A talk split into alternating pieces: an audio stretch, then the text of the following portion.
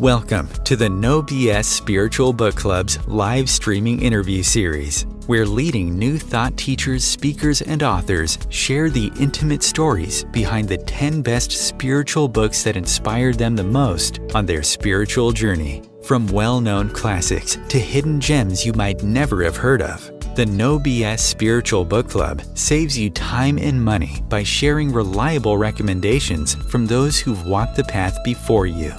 The No BS Spiritual Book Club, the only no BS guide to the best spiritual books to inspire your own journey of self discovery. Here's your host, founder of the No BS Spiritual Book Club, Sandie Sedgbeer. Hello and welcome.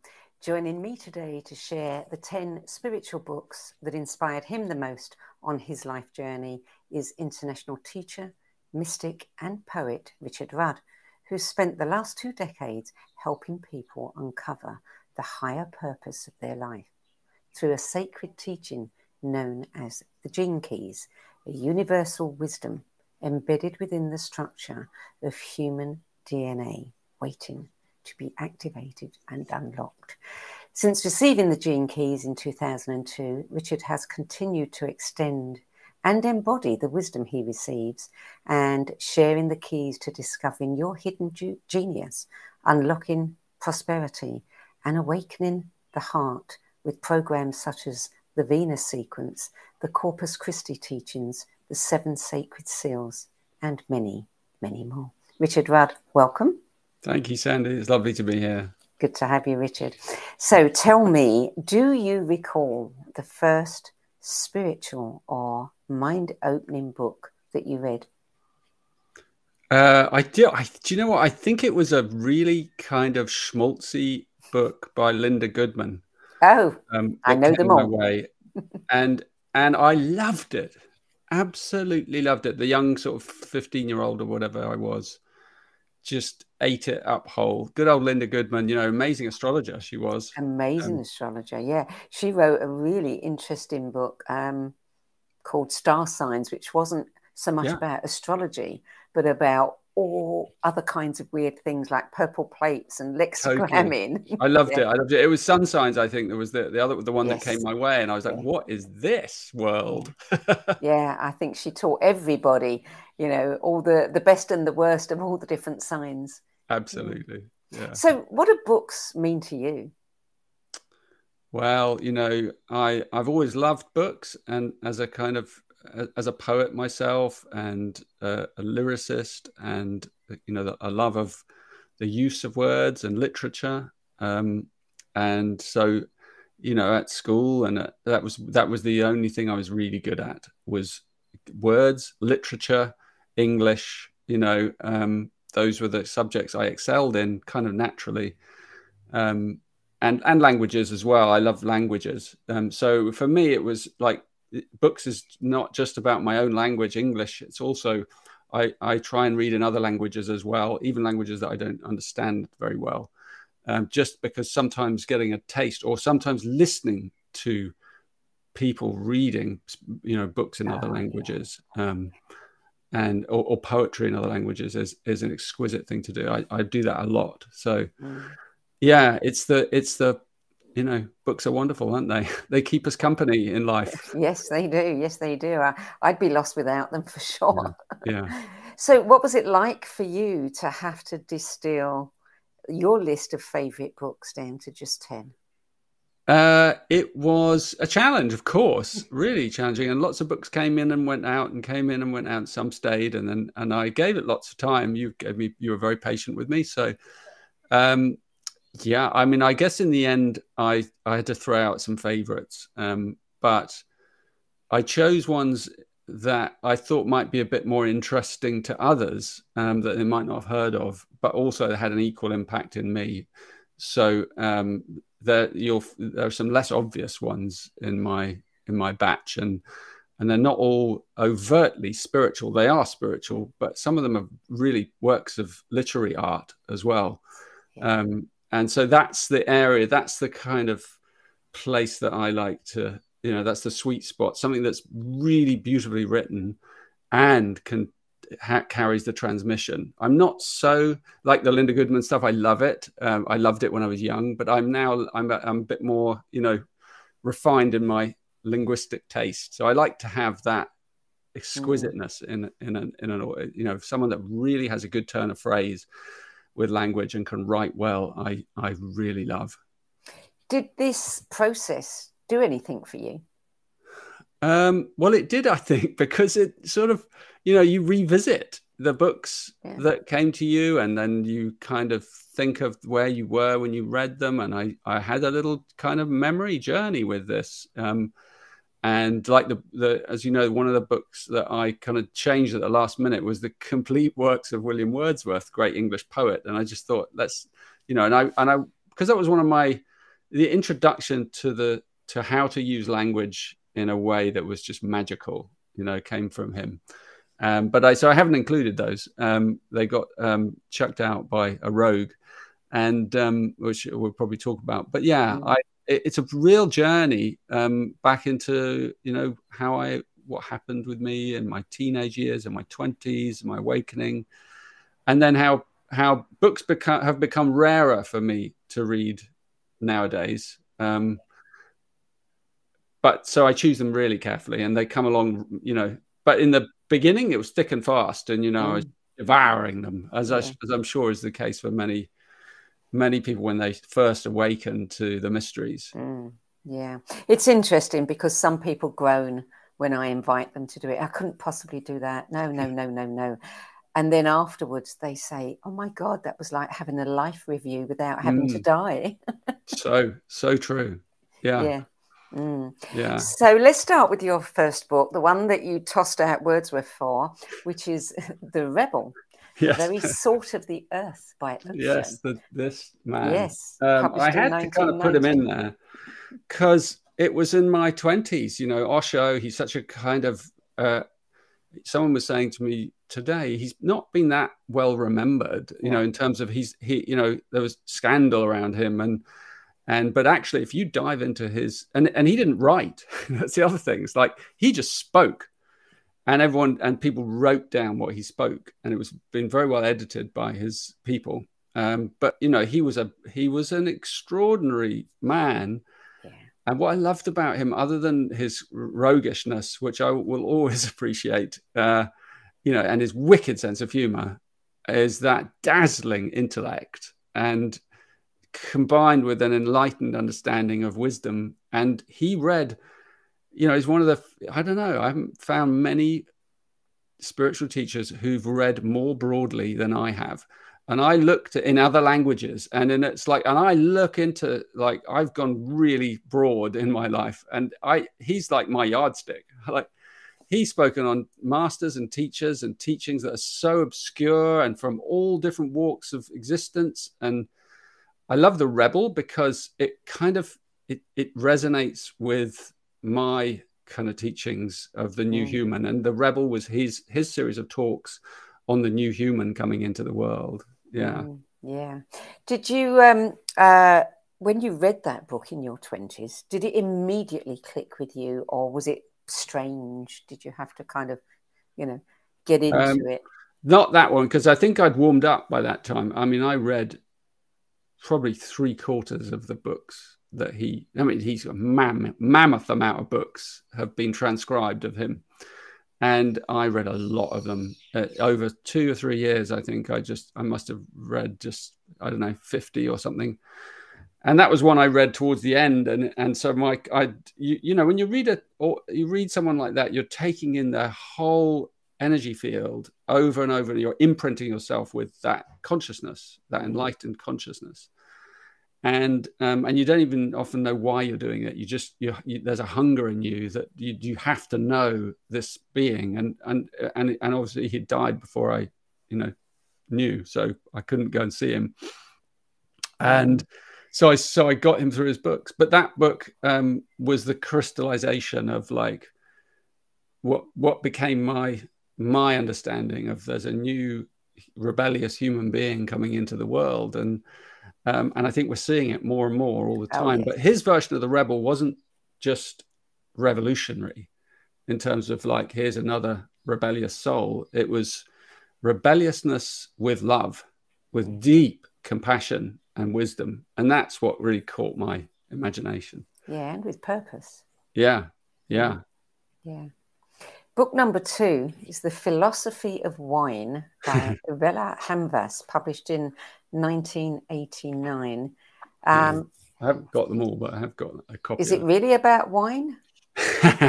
this is absolutely a marvelous book. I mean, this man is extraordinary, and very few people have heard of him outside Hungary, Hamvas. And I sort of feel almost like I discovered him or rediscovered him, and I, I've been talking about him to lots of people. And uh, most of his work hasn't been translated into English. I'm actually having some of it translated privately so that I can read it. But this book, The Philosophy of Wine, it's not really, it's really an essay, a long essay of like 80 pages. But it kind of goes well out of the rebel because he he was this genius Hungarian kind of national treasure. He's he's Hungary's Shakespeare, right? So if you go to Hungary, everyone knows him, right? but it's such a tricky language, and so to translate it well is is challenging. And um, this, uh, you know, it's an essay. You can find it online and stuff. It, it, you might be lucky enough to find a copy of it um, somewhere. And and this is translated by a guy called Peter Sherwood, who I met. You know, I got hold of him when I like something, I follow it. And I found and I met Peter, and I said, "Who is this man?" like, and he's a Hungarian Englishman, lovely man, lovely man, a real gentleman. And and anyway, so he he translated a lot of Hamvas's works, but this book is it's not. He uses wine as a symbol, but he also is a lover of wine, um, and so it it's kind of really profound. You've you've never come across anyone that goes so deeply into the poetics of the mouth and the sensuality of the mouth. And he calls them mouth harmonies. I mean, you've never read anything like this anywhere else, I guarantee it. Uh, it's extraordinary. It's sensual. It's kind of, the prose is beautiful.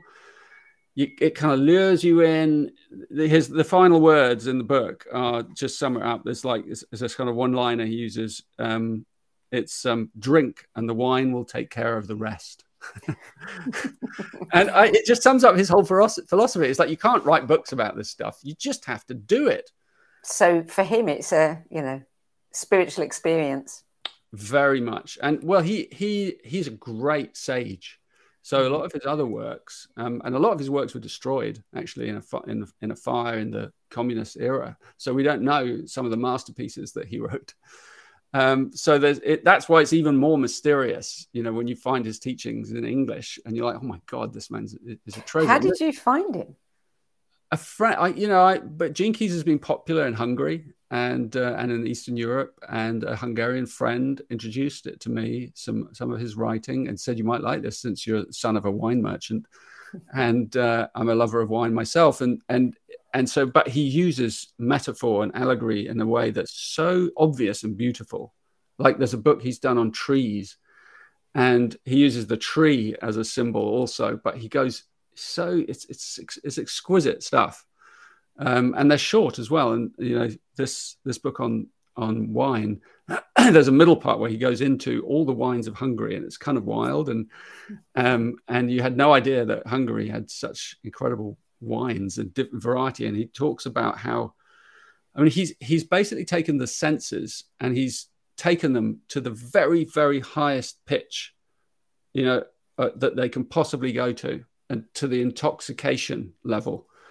And so, so he doesn't. It, he's not for like drinking a lot of wine. He's for homeopathic tastes, and it, and he and he uses wine as a springboard into talking about seduction and women and nectar and juices and sensuality and sex and you know and books and he has a really good rant uh, well, uh, uh, uh, throughout the thing as well at um, the communists who he absolutely hates because they made him work in a factory the genius he had to work in a factory for 20 years this this just genius imagine putting shakespeare into yeah. a factory for 20 years that's what happened to him so you've been to bulgaria uh, hungary hungary, hungary. Yeah.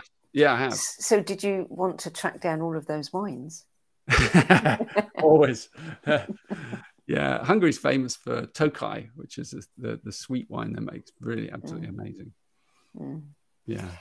Well, book number three is a classic that's inspired and influenced generations of readers, writers, and thinkers. Actually, 101 years now since it was published.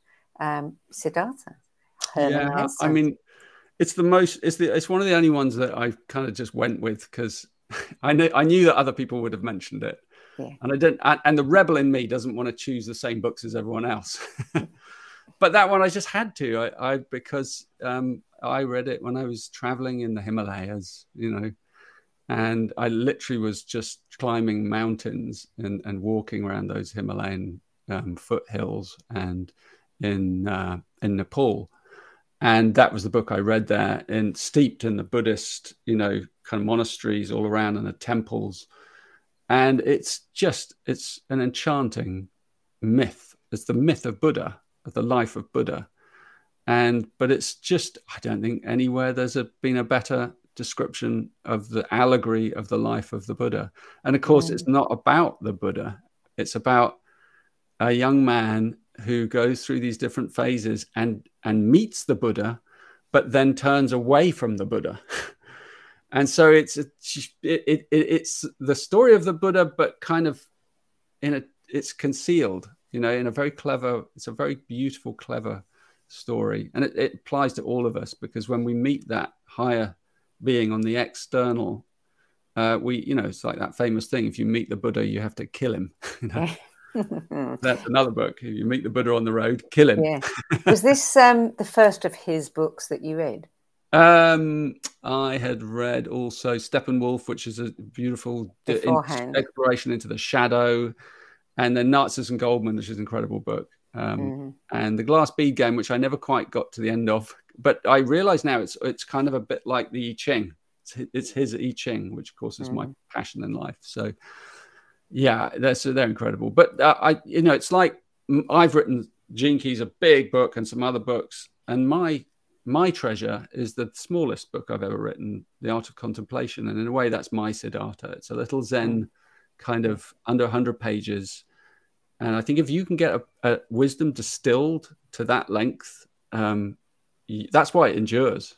Yeah. That's why so many people choose it because it's an eternal fable. That's why the Four Agreements is so popular and powerful. Yeah. Four lines. Yeah. yeah. Mm. So, what were you doing in Nepal? Oh, I was on a seeking journey, of course. you know, mm-hmm. I have to go to the Himalayas and meet the Himalayan yogis. And did um, you find what you were looking for? Um, well, I I read that book. It had to, it, it stayed with me as I traveled throughout those mountains, and just being there in that country and in India, you know, because I traveled in the, that was why I went to India and in the Himalayas, and um, it was a time of me. Um, I found more than I bargained for. I I found memories. Um, soul memories for me, places oh, that I'd been beautiful. in past existences and resonances that were so powerful in my body that I just, you know, sometimes I couldn't contain the memory. It's like, oh, it was so powerful when you go to places that you've been, you know, you've been, mm. and cultures that you've recognized. And yeah, it was, it's extraordinary time. Oh, that really was the best book then for that time and that place. Totally. Yeah. Yeah. yeah. Hmm. Book number four is an underground classic that is said to stand beside the Seth books as a delightful and invaluable guide to our inner spirit and our outer world. This is one I've never heard of. It's Emmanuel's book, A Manual Ooh. for Living Comfortably in the Cosmos. Have you really never heard of this, Sandie? No, I I'm think ex- I've seen it, but I've never. I may because the cover looks familiar to me. Well, it was I one of. Um, don't remember it, was, it. It was one of Ram Dass's favorites. Um, and yes, absolutely. I mean, that shows how amazing it is. You know, it's an incredible book. It's uh, you know, it, it was um, channeled. It's one of the early, first channeled books, in, you know, before everyone was channeling. And it's just you can open it on any page, you know, meditation is a path that will help you release the treasures of self love that rest deep within you. And you know, it's they're just it's beautiful. There's little images, and it's so friendly. It's so it's so comforting. it's the most comforting book I have ever read. you know, it's like it has phrases like death is like taking off a tight shoe you know? And the, the images are just so they're so friendly. It's like a kind of mm-hmm. enlightenment for dummies. And we're all dummies you know? And emmanuel this kind of being whoever he is or you know speaks with such kind of paternal compassion that you just sort of go oh i want i want to go to bed with this book. And i i worked with that it. book. I worked with that book for years and then there was a sequel came out and she was she was channeling in New York State when I just missed her when I was going to my one of my first retreats, and um, but she'd just been there, and I was like, wow, Emmanuel's Manuel was here like a, a night before I arrived, and uh, yeah, I can't imagine. I don't know where she is now. She may still be around and at it, but um, what a book it what, what a book it is, and it still stands the test of time. And it was just gifted to me recently um, by a very wise, skeptical friend of mine who is in his mid 80s. Um, and he's kind of one of the sages of my life, a mentor. And um, I was amazed. I thought, wow, he's he's a real new new age skeptic, but he gave me that book. And again, it was like, right, that was a stamp, that was a seal of like, this is wisdom. Yeah. This is recognized by some of the most refined minds I know so anyway, I, I commend it to everyone. It's so loving and and sweet. Yeah. Yes, I saw something that Ram Dass had said in the introduction that being with Emmanuel, one comes to appreciate the vast evolutionary context in which our lives are being lived. And at each moment, we are at just the right place in the journey. As Emmanuel points out, who you are is a necessary step to being who you will be. I love that. Yeah. And I guess if you know, I'd say to people if there's if you don't read any of the other books on this list, read that one. Read that one. Because it's it's the most well, maybe Anam Cara, but you know, this one is just it's so uh, mm. lovely. You know, if you're mm. anxious or if you you know, it just oh, it's like you're just you can put your head in this in this being's lap. I love that. Dying yeah. is like taking off a tight shoe. Yeah. Yeah. I mean, really describes the mechanics of things quite, you know, well as well in detail in, in things like dying, and because because it's questions that people have asked, like what happens when you die, Emmanuel, and it has a ring of the prophet, you know, of like mm, that kind yeah. of really poetically but very approachable language that kind of helps you understand arcane, difficult things, mysterious mm. things like death and reincarnation, and you know, as people say, there's a question: what's is reincarnation real? and the answer is just over like three or four pages. It's so beautiful, you know. Mm, I'll have to get, get that one yeah. for certain. So, book number five was published in 1929, and it is Letters to a Young Poet by the German poet Rainer Maria Rilke.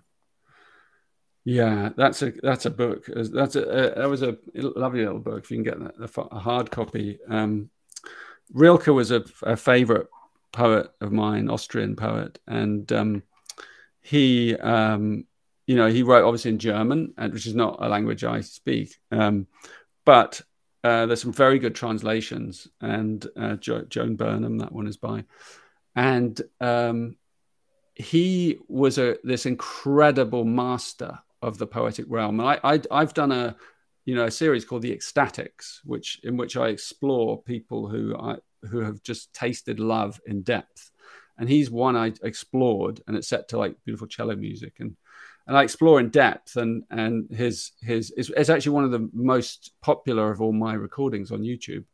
Um, you can just look up Rilke, and you and there's a it's a, like an, a 50 minute long, you know, about his life with bits of his poetry, and he was a master of of he was again he was German he was the German Shakespeare. Mm and his poetry is is peerless and awesome and powerful. Um, and his life story is amazing as well. He was dressed as a his mother dressed him as a woman when he was a child, as a girl. So he grew up with with this feminine thing, and he spent his whole life kind of seeking, you know, love through the feminine. And he he, but it, you know, he had some failed relationships and loves, and as as poets do. Um, but eventually, he found his aloneness. You know, he found love in aloneness, yeah. and so he in these in these letters, which are written to a young poet who writes to him and for guidance, a young would-be poet who's like writing to the great master. How can I, you know, how shall I get my poems published and those things? And and and these are letters that Rilke has written back to him that again are very they're like it's beautiful that just that the man took so much time and care to respond to this almost his younger self you know? And so these books are like a master talking to his younger self. Um, but it really is he is actually talking to a young man. Um, and so you get the sage talking to the young man and it's a beautiful kind of thing. You you you know the advice he gives like some of the words he'll say is about aloneness. He'll say you know to walk inside yourself for hours and not meet a soul you know to sing out with your aloneness um, and his poetry sings out with that kind of beauty but it's it's not stark it's rich and filled with you know he i mean he lived in an extraordinary turning period time uh, you know with the the at the end of the the, the with the, the first world war and mm. you know, this incredibly revolutionary time, similar time to Hermann Hesse. Um, uh, but you know, really, really beautiful poetry, and and I really recommend. Like, he talks a lot about patience. You know, like that's his advice, and it's again resonates for me. It's one of my central teachings. Patience is how important patience is in the creative process and mm. in your life as a whole. You know, because there's an older man talking to a younger man saying, if I knew what I know now, yeah. this is what I'd say to my younger self. Yeah. Yeah. and so I, I, it's, they're beautiful. They're short. They're, I've chosen books that are pretty short and easy to access. So I really recommend it. Good. We're going to take a short break now. Um, you're listening to the No BS Spiritual Book Club's face to face with weekly interview series. And sharing his 10 best spiritual books with us this week is international teacher, mystic, poet, and founder of the Gene Keys, Richard Rudd. We'll be back with more of Richard Rudd's 10 best list after this short break.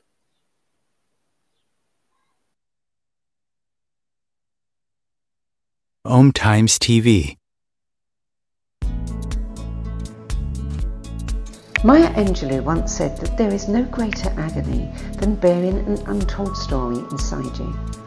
I'm Sandie Sedgbeer, and when I'm not hosting Om Times Media's flagship radio show What is Going On and the No BS Spiritual Book Club, I help people share their untold stories.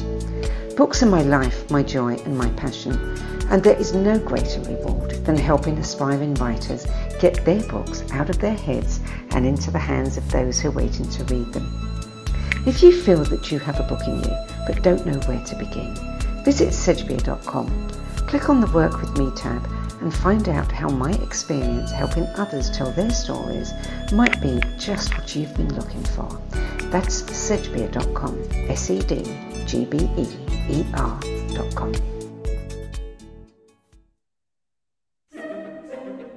Imagine becoming a super influencer. Reinvent yourself invest in your brand, and then manifest your success with a robust spheric approach. Om Times Media and Broadcasting offers a unique and multifaceted way to become the spiritual and conscious influencer you deserve to be by putting your message across our powerful platform with its proven record of integrity and excellence. Through our produced shows, Om Times offers the opportunity to become a social media TV personality, a radio show host, an Om Times magazine columnist, and a syndicated podcaster, all in one shot. By live streaming your show on Om Times TV and broadcasting it across the extensive Om Times radio and TV networks, you become more than a host. You become an ambassador and a force for positive change. Om Times. Open yourself to the possibilities. There are 16 million children struggling with hunger in America. That's one in five daughters, sons, neighbors, and classmates who don't know where their next meal is coming from. Yet billions of pounds of good food go to waste every year. It's time we do something about it.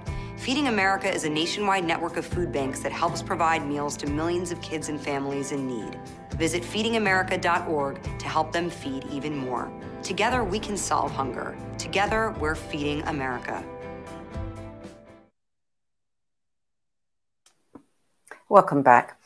Richard Rudd, book number six, The Book of Sand by the Argentinian writer, essayist, poet, and translator Jorge Luis Borges published in 1977. You know, I have to say, your written description of this book is a piece of poetry in itself. What did I write? you said these exquisite short stories from the master of magical reality sparkle like gems as we read them, mysterious quantum shards of truth that loop and curl through our cranium short circuiting the brain in wonderful ways. That's beautiful. Yeah, thank you. Well, hopefully Borges would appreciate it. uh, he he Borges was a master of the short story, and uh, he was also a great sage. Um, you know, I would say he was a very illuminated man. Um, and you know, it's it's interesting, isn't it? Because we read a lot of um, prescriptive works nowadays. You know, strategies for like how to get somewhere and how to be rich and how to be enlightened. And here are the laws of this and the, the, the, the. and the, a lot of the books I've chosen are not like that. They're they're right brain, and so Borges used the right brain to open up our our minds and our hearts. And he's been called the father of magical realism in a way, uh, which is, you know, that which is what that what I've just described. Like taking little shards of truth and then kind of creating a little story out of them that is paradoxical like a zen koan but you know blows your mind. You know there's and the book of sand is is you know it's a series of short of, of short stories but the but the book of sand is is the key one. It's the book um it's a it is a book that you can never get to the end of. Um and so it's that's why it's called the book it's the book of eternity. And so it's a metaphor for something. Mm and um, and this man comes and he and he gives him the book. He trades a vagabond trades this book for an old Bible with the book with the the guy in the story, and then he starts. He he realizes this is a magical book, and he starts trying to catalog each page in a book of his own to track it and understand it. And he can never find the same page twice. That's the nature of the book of sand. And you can never get to the beginning because there's always more pages, and you can never get to the end because there's always more pages. And eventually he starts to go mad because he's trying to track the infinite. And, it, and so eventually he gives up and surrenders and has his revelation and gets rid of the book and deliberately loses it. Um, but you know, so I, it's a spoiler, but you won't. The way it's written is is beautiful, and the descriptions. And it's funny because in in my dreams at times i've seen this book in, in, at night. I've dreamed of it and i've i've opened it and i've seen mysterious languages from other dimensions and images of the universal truths and you know fractal patterns of future humans and the and you know not kind of that but the, the matrices of of of how the universe all works in in in images, you know, and descriptions and lines and all of that. And then I, I wake up and I, I, I never remember them, but I, I remember them enough to explain that, but I don't remember the detail. And in, in a way, it's a bit like that. Borges' stories are just they're incredible. Some of them are like one page. so, did you start having those dreams after you read his book or before? That's a good question. I think um, after probably. But you know i've always had dreams like that. I've always entered into the mysteries. And in, and my work with the gene keys is about downloading the template of mm. consciousness and yeah. you know the keys of life. And the, that that's what that's what the book that's what books are. They're the key mm. you know potentially they can be keys to our soul. Uh, borges knows that. And he uses his skill to kind of unlock doors in dimensional thinking, interdimensional thinking. It's it's incredible. It's it'll never date. mm. Did you notice anything happening to you as you when I read it? Um, I think just the delight of I, I recognize that there's a place where logic I reckon it helped me see that there's a place where logic breaks down. It's paradox, and that's what his stories take us to. They take us to paradox, and then they also take us a little bit beyond paradox into love. You know, because they have they're imbued with this message, uh, you know, subtle messages. It's not a kind of they're not schmaltzy at all. They're not they don't say it openly. They it's inferred. It's mm. you know there. You know, you can tell you're in the hands of a loving being when you read these stories. Um, yeah, and some of them are quite graphic as well. He wrote, you know, some of his stories are like about knife fights, you know, between because he he lived in in Argentina, rough rough time, mm-hmm. and he spent a lot of time in the pampas with like cowboys and stuff, and he witnessed a lot of death. And so he there's one of his stories about a knife fight, and he's watching these two just kind of kill it, carve each other up. But he makes it into the story about chance and fate and you know every slash is perfectly orchestrated even though it looks completely chaotic you know? So it's, it's there's a beauty in in chaos for book mm. yeah. Mm. book number seven is one that has popped up a few times. Um, not massively but everybody who writes it who chooses this book just is in love with it. And i'm sure the same applies to you. It is anam cara the Book of Celtic mm. Wisdom by the Irish poet, writer, and scholar John O'Donohue, hmm. published mm. in 1997. Yeah, it'd be a tough. If someone asked me who would you most like to have for dinner, it'd be a tough decision between Don, John O'Donohue and um, and you know Hamvas Béla. You know these two. Have them both. exactly. Don't limit yourself. I'd have them both. That would be. Yeah, you're right. You um, need someone to bring the wine exactly. And John O'Donohue would love it.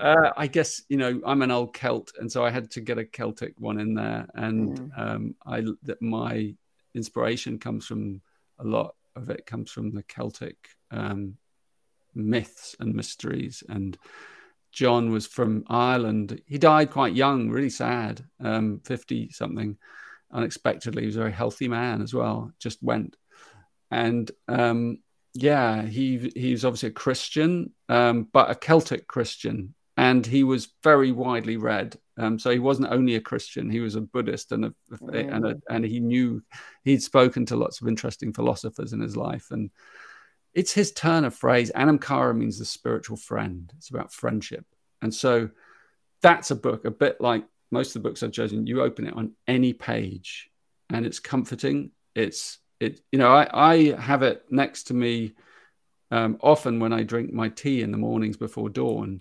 I have that book, and I'll often turn to it. and it's, it's often the only book I have, and I would turn to it and I'll open it up and I'll read one sentence, and that is always enough. One sentence just sets me into a kind of because sometimes there's so his turn of phrase is so exquisite, um, but his insights are extraordinary. Um, so I would say that's another book. If you're going to read any books, if you haven't already read that, you you must read that before you die. Mm. Um, yeah, it's I can see why people fall in love with it because it's about also, you know, when I sit there and I'm in the mornings, I'm in my aloneness. I often think of my friends and sometimes my past friends who've died and my my family and people and and Anam Cara keeps those alive keeps friendships really alive in your heart.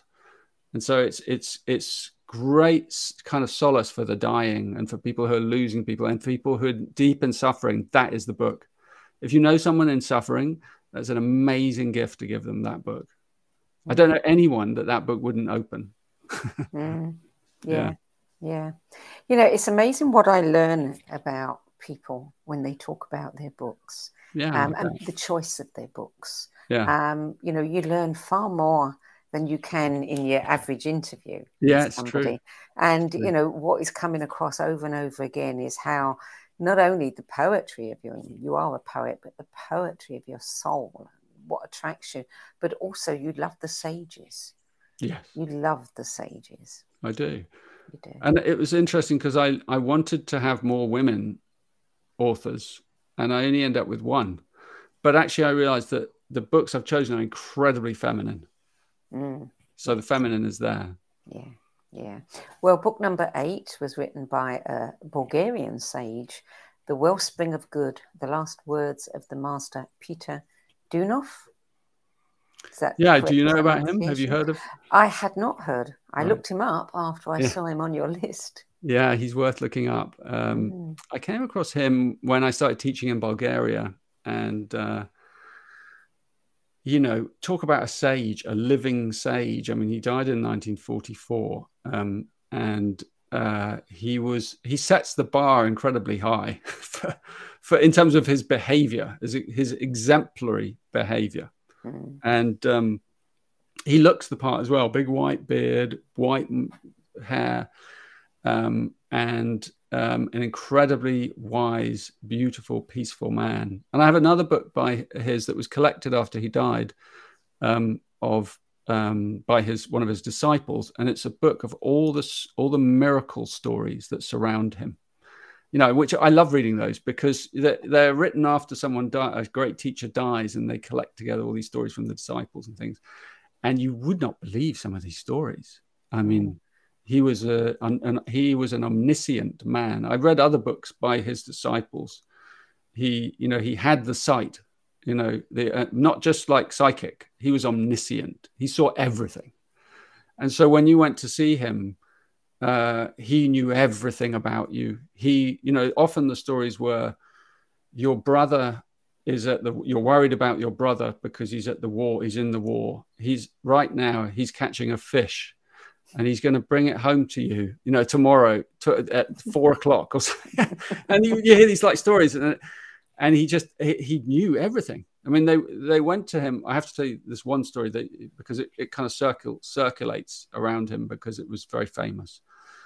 Um, he saved the lives of forty thousand Jews single-handedly because um, they needed to know where the Tsar was. This was in uh, Bulgaria. I think it was called. I don't know if it was the Bulgarian equivalent of the of the Tsar. It was their kind of royal family, and in order to to have permission to evacuate these people, um, they had to have his permission in order to leave, and he was in hiding because this was in the Second World War beginning, um, uh, in the middle. And so, you know, the Bulgaria was occupied by the Germans, and um, anyway, so someone said, "Why don't you go and ask the master? He knows everything," because they couldn't find this guy. And and this guy came to the master, and the master said, "We need to know where this man is." And the master closed his eyes, and then he opened them, and he said the name of an obscure village in the south of Bulgaria. And what they hopped off and found him.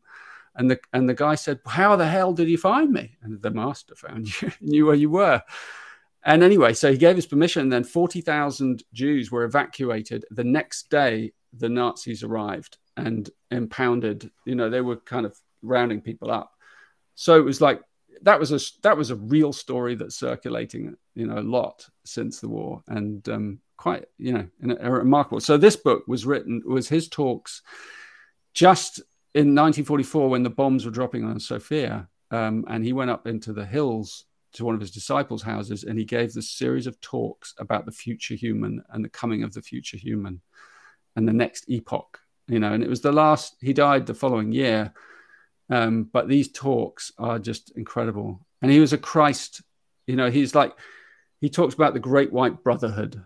You know, he was one of those you know representatives of the Great White Brotherhood, and so extraordinary, you know, masculine, but kind of not masculine, masculine, just this male yeah. archetype of the sort of the Christ, you know, energy. Yeah, there so quite I, a few videos of him on YouTube. Yeah, beautiful. And and if you read the stuff, you know, and and you know, he's famous for taking people up into the mountains in the summer and doing this dance called the Paneurhythmy, which is you can see the brotherhood and the sisterhood doing these dance. They all wear white and they go up and they live in the high mountains and they and uh, I've been up there. I went up to that place. You know, it's it's called Rila. It's the seven sacred lakes up there, and um, his energy is is there, and they revere him still. The brotherhood and the sisterhood are very much alive in Bulgaria. It's a really powerful group soul with a lot of wisdom in it. So yeah, beautiful people. Mm. Book number nine, The Mother by Sri Aurobindo. Not sure of the publication date, as there are so many books that reference the mother. Yeah.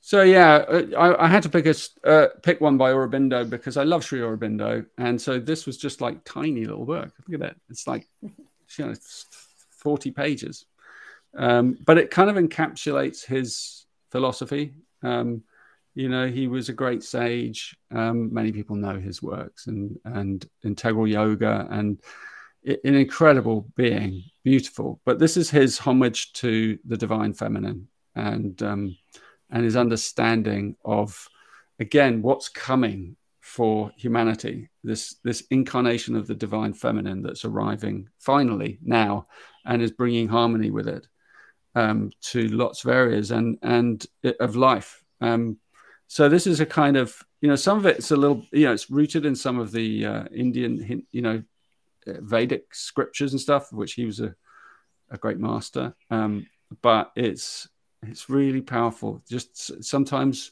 the very short, powerful text like this is a classic. It's it's really it's esoteric, but it's powerful and practical, and it opens you up, opens up your heart, opens up your mind. It just you know, beautiful, simple, divine, never-ending, infinite wisdom.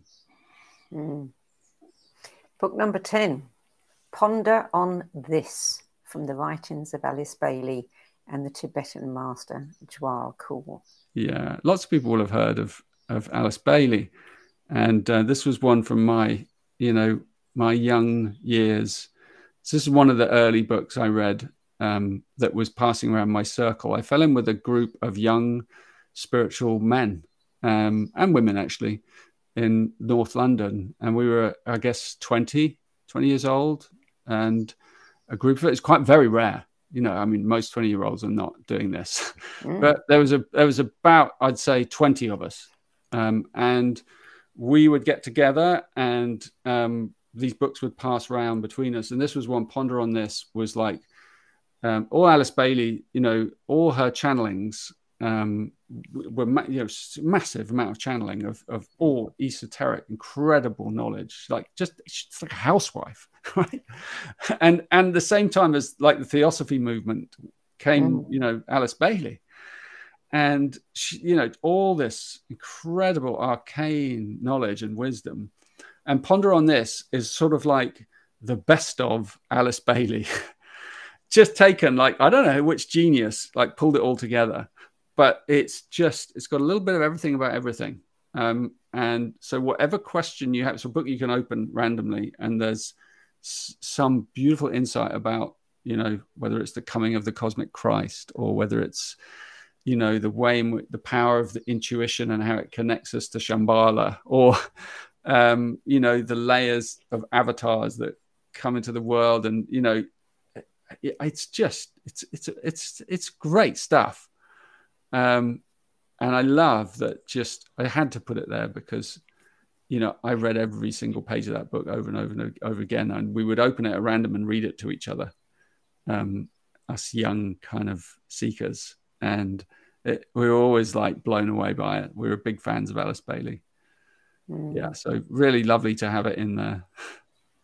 Well, that's your 10 best list. I want to talk a little bit about your own life journey now. I mean, you know, I know North London pretty well. Um, and uh, yes, what you said about it being rare, very rare.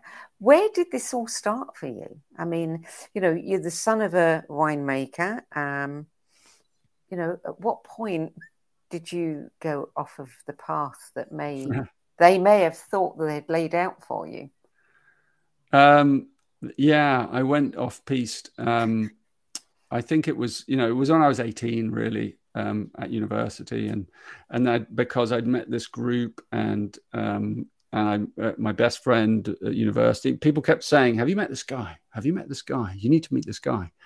And they kept saying the same to him. And then we met and he was, re- and we became best friends and he was really into Rudolf Steiner. And, um, and so he introduced me to Steiner and I introduced him to some of the things that I was into. And, um, and out of that relation, our friendship came this other group in London. He was from North London, from Hampstead, that area, and um, and there was a group of of you know this group of kind of really um, amazing souls um, all looking for you know something together and um, and we would come up to Scotland you know because I had I was went to Edinburgh University.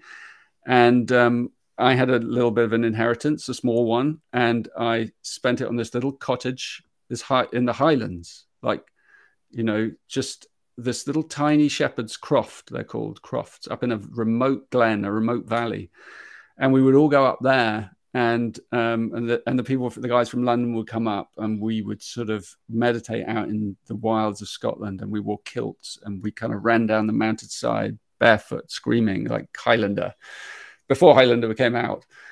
And we but we you know we meditated and we we were learning kind of um, the arcane arts and um, alchemy and things like that. And it was an extraordinary rich time. And yeah, that was where a lot of my breakthroughs came. Uh, you know, being part of the brotherhood, you know, and the sisterhood, because after a while, women started coming as well, and more people heard about us. And from the London set, people would hear about this group in Scotland, and they would and they would say, "How do I get in? How do I come?" and so people started arriving, and strangers would come, and um, we had to expand kind of where people slept, and we had to use the farmer's house down the road. And the farmer was this lovely toothless kind of shepherd man who was who come up to me and go, "What you doing up there? You're meditating again." he was a real rough farmer, but he was a beautiful man. Doogie, his name was. Mm. And anyway, so we we looked after him in the valley. We helped him with his sh- sheep sometimes. So we were very integrated. We weren't this kind of only spiritual people. We were. I've always had that. Like I need to be an ordinary human being at the same time as being this, you know, this other being. Mm. So yeah. Your, your best known creation is the Gene Keys, which you received in a transmission 21 years ago. Um, are there any of the books that you've mentioned that had a that you can pinpoint as being pivotal in opening you up to the point where you could receive uh, this incredible and it is an incredible body of work yeah i mean i think they've all they all it's like you know they it's almost like they chipped away at parts of my my illusion Mm. And, you know, there's a little bit over here, and they just chipped away. And, and some of them, like Osho, smashed down walls, particularly in my English upbringing. You know, and and kind of crashed open. So that that was a teaching that opened my heart to craziness. You know, as I got into that, I was like, I'm going to just go crazy. I'm going to do some crazy things. and I needed that time in my life to just go a bit nuts. Yeah. And I did. You know, I you know, I, I really vented the kind of rage of my from my childhood English Victorian upbringing in a way. And, and my parents were very loving actually. So it's, it's, you know, but it was there in the boarding school system that I was part of. And I had to kind of crash, crash out of that. But then other ones were much more refined and they came in perfect timing, as often these teachings do, you know. So as I sort of got past some of those difficult shadows, I get more and more refined, like um, Beinsa Douno, that teacher from Bulgaria, very mm. refined teachings, like the highest level. And they were kind of putting building blocks on the top of my cathedral, you know, so that I could build the roof. And then, and so together, all these different codings helped me remember, you know, why I was here. But I couldn't place any particular one of them any more than any other. Um, they all combined as books do, teachers do, teachings, um, you know, paths that we take. They're all part of the journey. Yeah. But they prepared me for sure. And a lot that I haven't mentioned. Did you, do you think that you ever knew that you were going to channel something like the Gene Keys, or was it a complete surprise to you? Um, well, first of all, I wouldn't say I channeled it. Um, I, I never call myself a channel. Um, you received it. Yeah, I definitely received it. It just, you know, I think authors do receive or teachers receive their teachings. You know, they come, and um, I knew that something was going to happen. You know, even in that time, you know, and and at in our 20s and then we all kind of got you know life came and then we started to some of them started to get married and go off and have kids and and and they you know, went off into the world and I was left there. I was like, shit, I'm the only one left. and I was still there at 28 and nothing had happened. I was like, I need, why, why can't I get on with my life like everyone else? And, um, and that was, it was just that, la- I had to hold my nerve a little bit longer. And then, the, and then the explosion happened. And, but, and then after the explosions happened, you have no idea what to do with it. That's the worst time because you know you've had the, the, the download or the epiphany or or the kind of divine revelation and then you've got to kind of try and put it all back together and make a form out of it and make a teaching which i had no idea like I, I, it took me years and many helpers and friends and now a whole team to build the gene keys as a set of teachings wisdom teachings um yeah that takes more than I'm capable of. Yeah, alone. For those who may not be familiar with the gene keys, I mean, I gave a very brief description of it earlier, but you know, in your words, what will people get from it? Yeah, well, it's like stepping into a mystery school, you know, since that's what you know what I've been exploring my whole life. Um, but it's very practical. Um, so where most people begin is they come into the website, thegenekeys.com, and they get their they get a gene keys profile which is a series of algorithms that unlock awakening processes and they're unique to you you know so they it uses astrological data but it's not astrology and it uses the i ching and it uses lots of different systems synthesized um, including some aspects of human design, if you know what that is. Yes. And then it it starts to uh, it gives you a journey. It shows you that profile shows you your mythic journey to awakening, step by step, in sequences. And and our and our DNA awakens in sequences. It unlocks everything about us unlocks in sequences. And so it gives us a step by step journey through our awakening, and that can include our you know healing our trauma from our past. That's part of it um, opening up to true prosperity through collaborative, um, opening your heart up and working with synchronicity so that you draw in the right allies to help your purpose manifest. Um, and and of course finding what your purpose really is that's a deep part of it working with the gene keys it really helps you find a, a sense of purpose but you have to work with it for a while it's not a kind of quick fix teaching it's it's it's a big body that you come into you step in the door and then you like go, wow, this is gonna. If you really get bitten by it, it'll hold you for years, you know, because there's a lot. I've I've packed in 20 years of condensed practices, protocols, you know, sort of pathways. It's a whole living community. It's not just about learning. It's about learning from yourself, from your own wisdom. That's what it's really all about. It's about unlocking your wisdom. It's not about learning anything new information wise. It's about wisdom. So, yeah, that's that's that's the purpose behind it. You also have, um, you know, several other programs that have come since then that expand on it. Um, yeah. You know, and there, there's many of them. There's the Venus sequence and the Pearl sequence, and you know, quite a lot there. The activation sequence. You know, does someone have to do them all? No, not at all. You know, it's it depends on the person. Sometimes just one of the one of them is enough to unlock you, and then and then you may be ready to move on. Or if you want to go very deep, then there's more than enough to keep you going. You know, because one in a way, it's all sacred teachings are a trick, all of them, because they're tricking you into something that can't be said and can't be taught uh, which is your own inner wisdom, your soul's mm-hmm. wisdom. So they trick you through awakening you. But the teaching is never the thing. Like Buddha said, the teaching is just the raft that gets you to the mm-hmm. other side. And once you're at the other side, you don't need the raft anymore. Um, so don't get hooked on the raft. And so Gene Keys is the same, but it is a fractal wisdom. So you can it's you it's you can use it in the way I used all these different books. You can use different aspects of it to awaken different aspects of your consciousness. Like you said, the Venus sequence awakens your heart through healing your trauma. The pearl awakens you through healing your sense of lack and therefore brings you prosperity. Um, but then you have to know how to handle that prosperity. And that's also part of learning the pearl. And and then there's the dream arc which i think you know about Sandie which is a whole shamanic um, yes. journey through the gene keys yeah. which works with our dreams and our kind of other dimensional realities through animals and birds and creatures.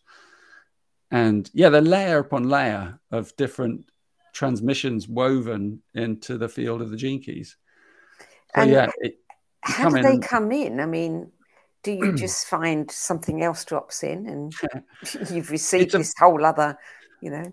Well when i received it it was all one thing right? Wow. it was all it was all one. It was complete like a cathedral that had already been built. And so and i saw the architecture of the whole thing. So now i've just been building it. And one day i'll finish building it. And then others will probably carry it on and maybe add extensions when i'm gone or whatever.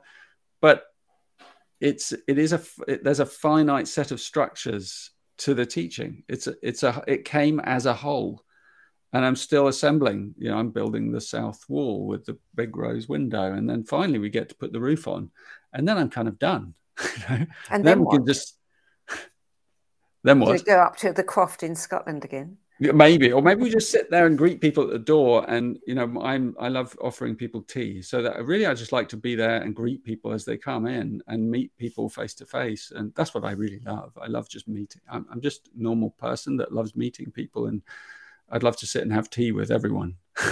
So that be that's my uh, that's my highest goal is to have the cathedral built not literally a cathedral but you know the teachings and then everyone that comes who's drawn to them I love to see how it helps them in their lives in different ways. I love hearing those stories. Mm. You know, it helped me with my marriage. It helped me with my child. It helped me with my cancer. It helped me with my, you know, I hear all the stories. I didn't, I don't even give instructions about how to heal cancer or how to deal with your children. It's it's each person's own wisdom that finds the answers. Mm-hmm. That's why the foundation to it is called the art of contemplation. It teaches you how to contemplate, you know, and therefore unlock your own wisdom. Do you think that this is what you came to do? Yeah.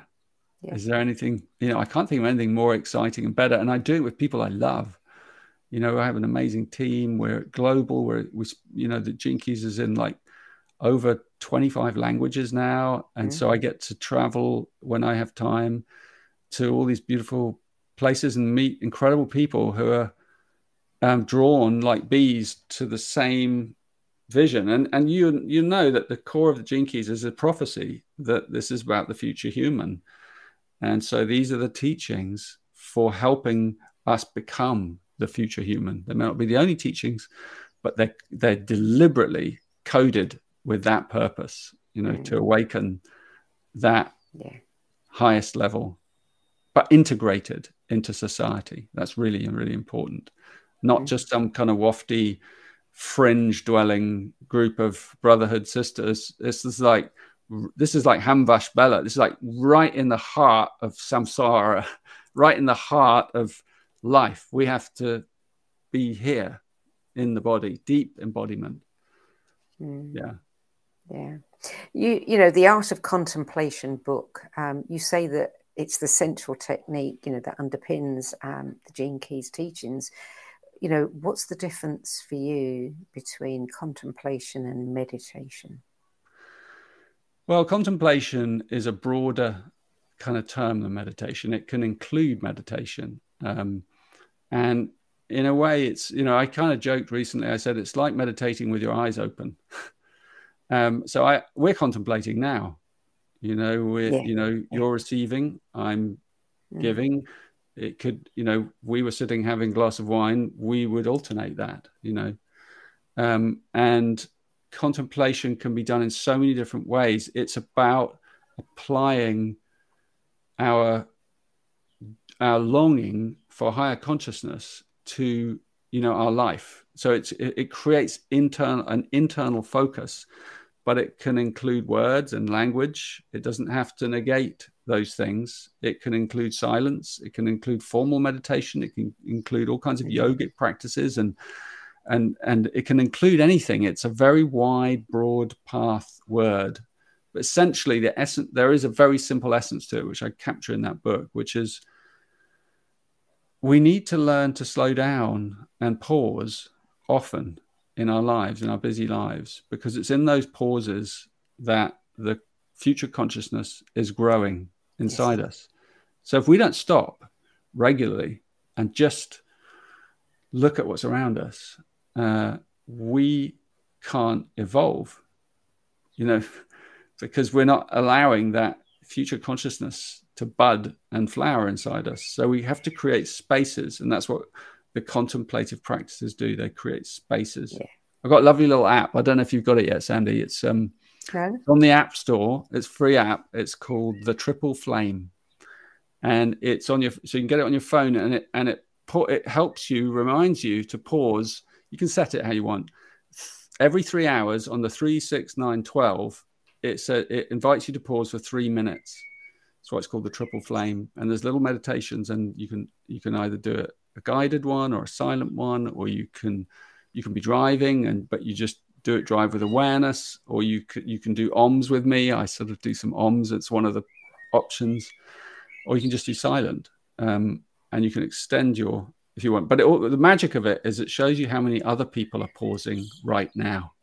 So I can go on right now, and I can I can look at it and I go, well, it's in, you know, and I click on it, and right now, five beings are pausing isn't that cool? Very cool. At What's it called again? Time.